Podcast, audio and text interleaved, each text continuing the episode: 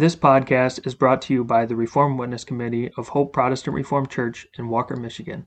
It is our goal to spread our distinct Protestant Reformed views based on the Word of God and the Reformed Confessions. We hope that this message is edifying to you.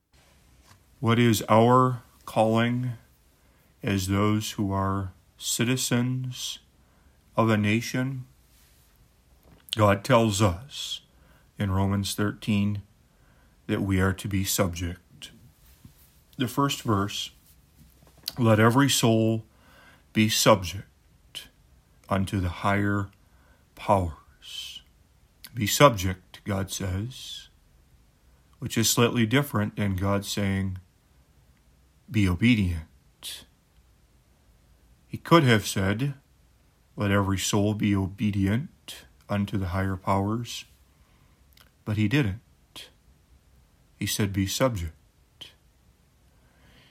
To be in subjection to the civil government is a broader commandment, and included in that broader commandment of being in subjection to the government is this is the command to be obedient to them.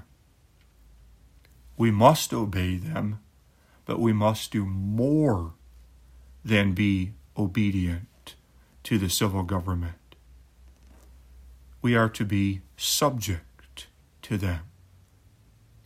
Being subject to the government controls what will be my attitude toward them. It governs what will be my words about the government. Do I grumble? Do I complain about the civil government? Am I constantly belittling those who hold positions of power? Do I even use social media to complain, to mock those whom God has put in positions of power? What do I teach my children about the government? And about what, what must be our attitude toward the government. God's word is let every soul be subject unto the higher powers, not just be obedient, but more broadly, be subject, in subjection to them. It could be that the day comes where I must disobey this civil servant of God. If the civil magistrate requires of me that I transgress God's law, then I must obey God rather than man. And on that specific point, where the civil magistrate requires of me to disobey the word of God, I must object to that specific commandment. But even then, when I obey God rather than man, I still am subject to the higher powers. And my disobedience to them on that particular point must be done in as a respectful a way as possible. Let every soul be subject unto the higher powers, for the civil government is God's servant. This is a matter of the heart. What is your view of the government? God does not say, let every body be subject unto the higher powers, but let every soul be subject. Some might object at this point. Some say you're being too simplistic here. It would all be good and well that we are to be subject to the government if only the government would be doing what it is supposed to be doing. But you must have the wool pulled over your eyes if you do not recognize that the government has become corrupt. The government is failing to use the sword to punish the evildoer. The government is no longer protecting and rewarding those who are doing well. Instead, the government is abusing the sword. The government is using the sword to punish those who do well. And now you are saying that we still must be subject unto the higher powers? If only the government was doing what God told them to do in their word, then I would be subject unto them. How do we respond to those claims? We must not forget the historical context in which Paul wrote the book of Romans. Paul wrote this book at a time when government corruption was rampant.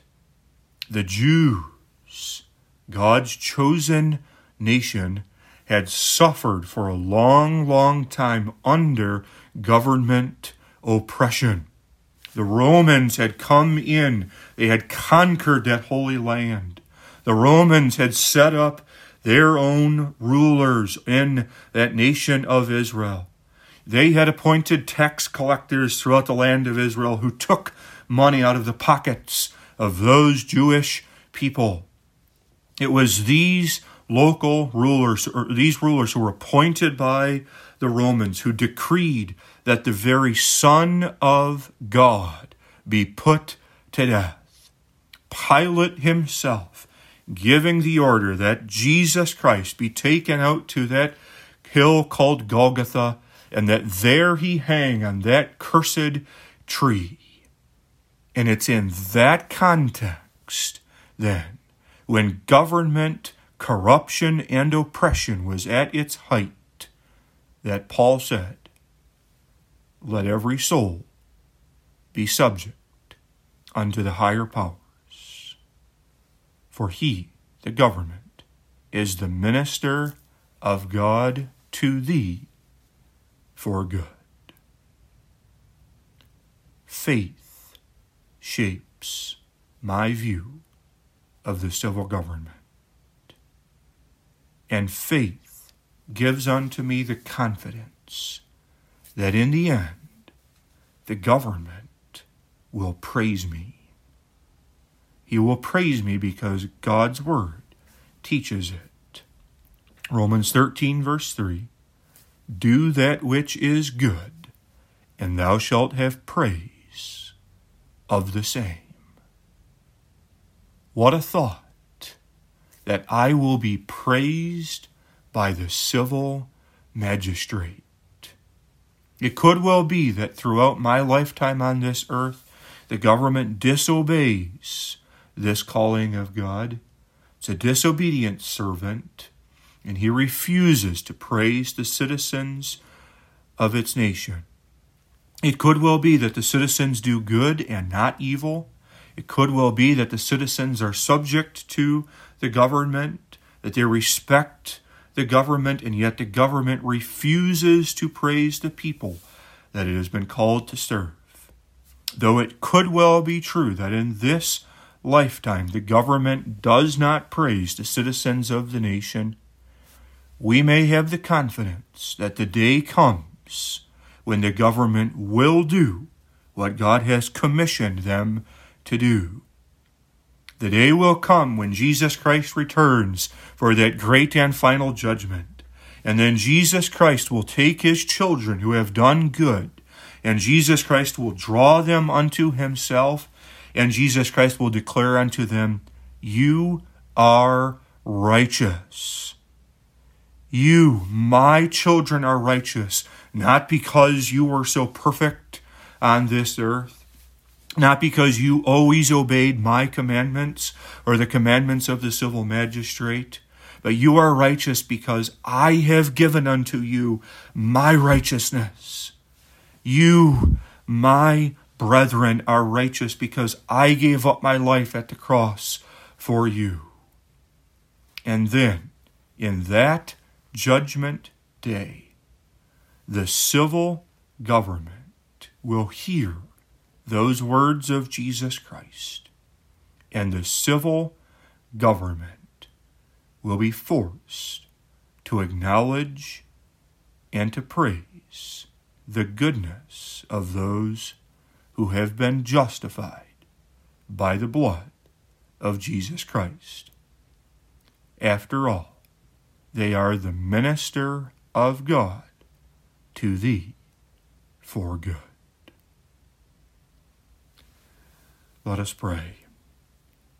Heavenly Father, teach us to be subject unto the higher powers, for there is no power but those that are ordained by thee.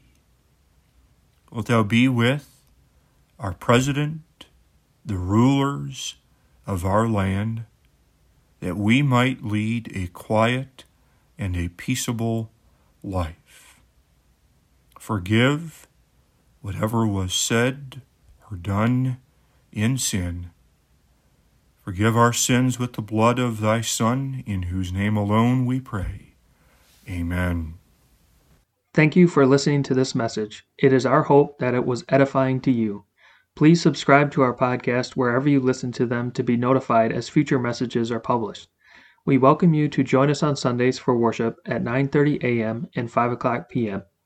You can find more information about us at our website hopeprchurch.org.